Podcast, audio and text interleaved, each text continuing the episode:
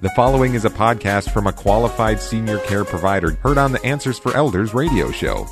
And welcome back, everyone, to Answers for Elders Radio Network with the one and only Kelly Smith from Care Partners Senior Living.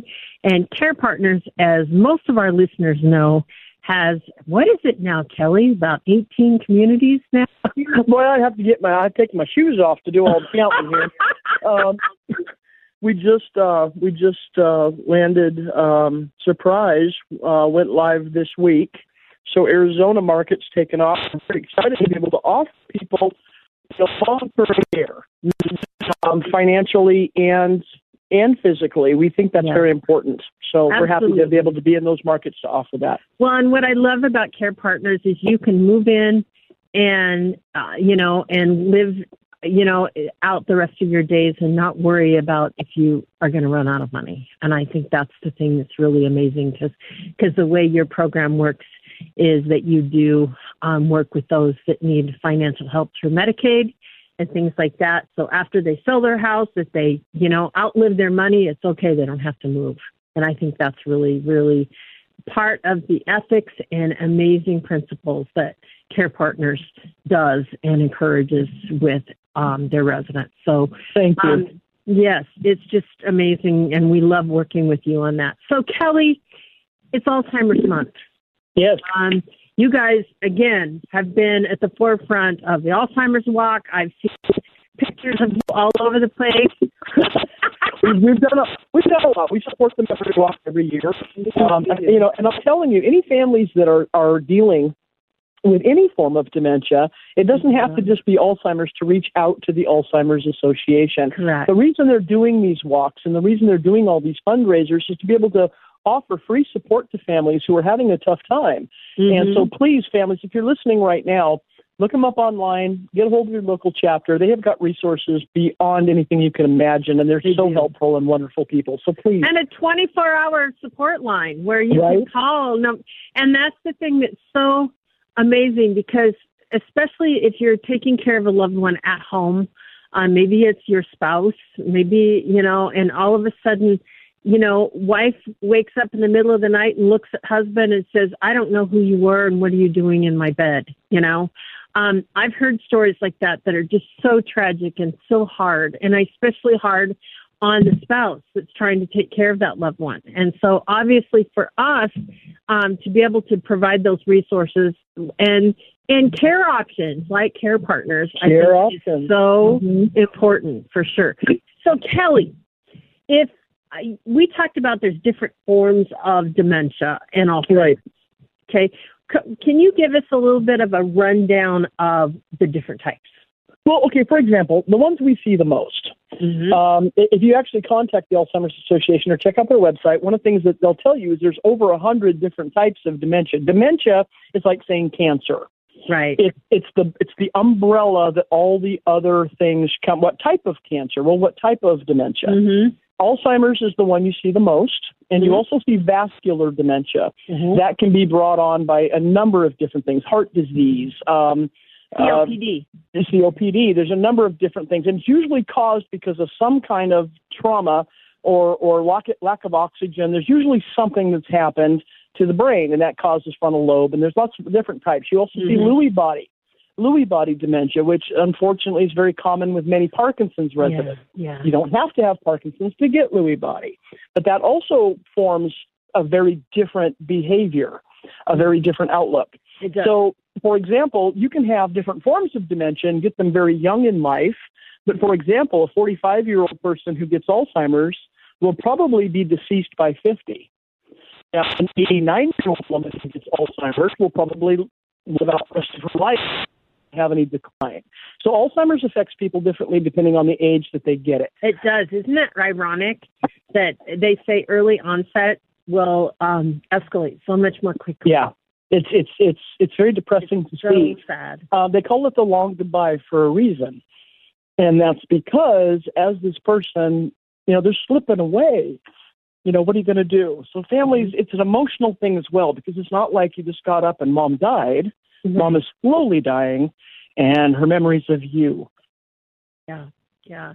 And I know too that like for example, my mom had vascular dementia that was brought on by COPD. She was a smoker for years, and um, even though she quit 20 years before she was diagnosed with COPD, the the ba- the damage had already been done.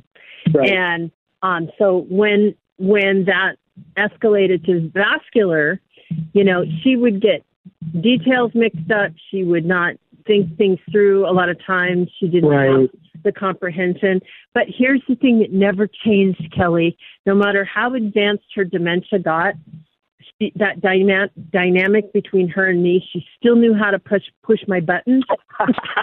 she still was the mother, if anything more so. Um, you know, because she saw herself right as the as the authority and as the parent. And I think a lot of times that we as family members we think we're doing right by our loved one because we have them at home and we you know hold on to them but we really are clueless when it comes to communication we're clueless when it comes to any sort of um you know how do we stimulate their brain so that Right. they find uh, we don't have those skill sets We don't. so, no. So how can if somebody has someone at home, what are the first steps, I guess, that they should start taking? Is there like what should they expect in a home care situation, et cetera? Well, first of all, you need to take a look at the situation. If your if your loved one's still safe at home, Mm-hmm. they're not wandering, they're not a risk. You know, they're okay. They're still in that first stages.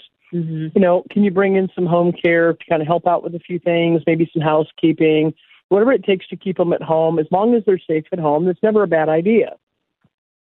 Right. when we get to the dementia part where again we have you know science experiments in the refrigerator and medication not being taken on time then it's time to think about okay is it re- realistic for, for, for us to keep mom and dad at home what's it doing Mhm. to my health what's it doing to our situation Mm-hmm. and is it working is mom happy and if the truth is it's not working she's not happy then you have to start looking at some outside options Mm-hmm. and there's adult family homes, there's assisted living, memory care type communities. There's um, you know, there's options out there, but you have to figure out what's going to be best for them with their personality and their abilities. Right. Okay, Right. and their social skills still at the time that that placement has, become necessary. hmm Well, and I think there's a misnomer that everyone thinks of. If I seek out a care option, that means that they have to go directly into memory care, and that is not the case.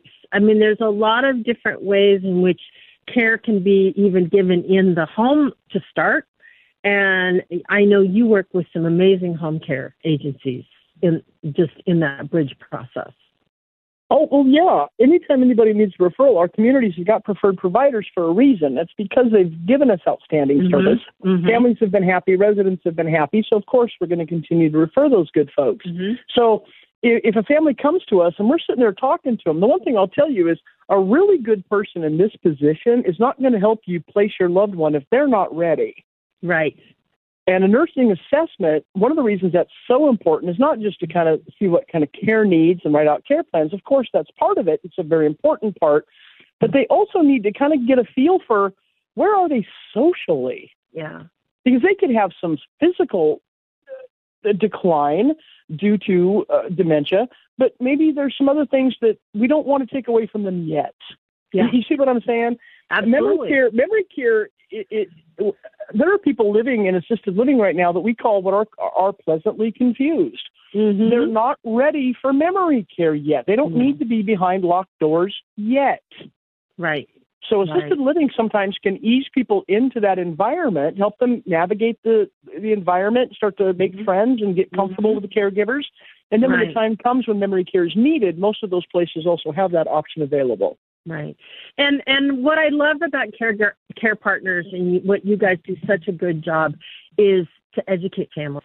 Um, you know, you're the first ones. They don't even have to. You don't even have to be a resident for somebody to call and say, "I have some questions." And um, you guys are so helpful to to the community around you. And I think that just shows the mission and the ethics of your organization. Um, Thank you. you know you know and why you do these podcasts all the time because there is a there's a very definite need out there for families that are struggling um Yeah. and especially you know, my heart goes go, goes out to those that are taking care of a loved one, whether it's a spouse or a parent or you know aunt or uncle or grandparent or you know just family friend um, that has a form of Alzheimer's dementia. It's a very it's, it's terrible.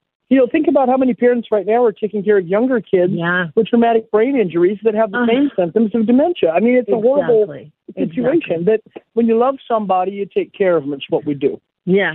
And but, but again, you, you want to make yeah. sure you're including them in that care so that what mm-hmm. you are doing for them is also honoring what their wishes are. Absolutely, absolutely. And so the next segment, Kelly, we are going to go on and we're going to talk a lot about Alzheimer's, about dementia, about just really, I think what we're going to talk a little bit about is care options out there. Um, and Kelly, um, in the meantime, how do people reach you? Check us out at carepartnersliving.com. And Care Partners is, again, has a lot of communities, and we're going to talk a lot about their own specialized dementia and memory care, um, which is their um, the cottages, and you may have heard of that. Let's, let's talk about that. But we're going to talk a lot about the different types of care options that Care Partners is involved in, but also that they refer out to. And so, in the meantime, everyone, Kelly and I will be right back right after this. Answers for Elders radio show with Suzanne Newman hopes you found this podcast useful in your journey of navigating senior care. Check out more podcasts like this to help you find qualified senior care experts in areas of financial, legal, health and wellness, and living options. Learn about our radio show, receive promotional discounts, and meet our experts by clicking on the banner to join the Senior Advocate Network at AnswersForEldersRadio.com. Now there is one place to find the Answers for Elders.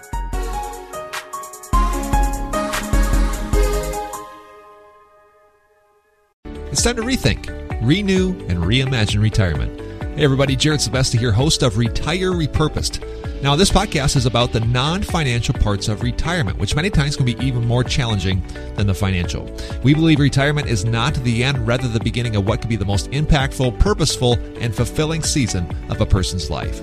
So don't retire, become repurposed. To listen now, search Retire Repurposed on your favorite podcast platform, Senior Resource, or Life Audio.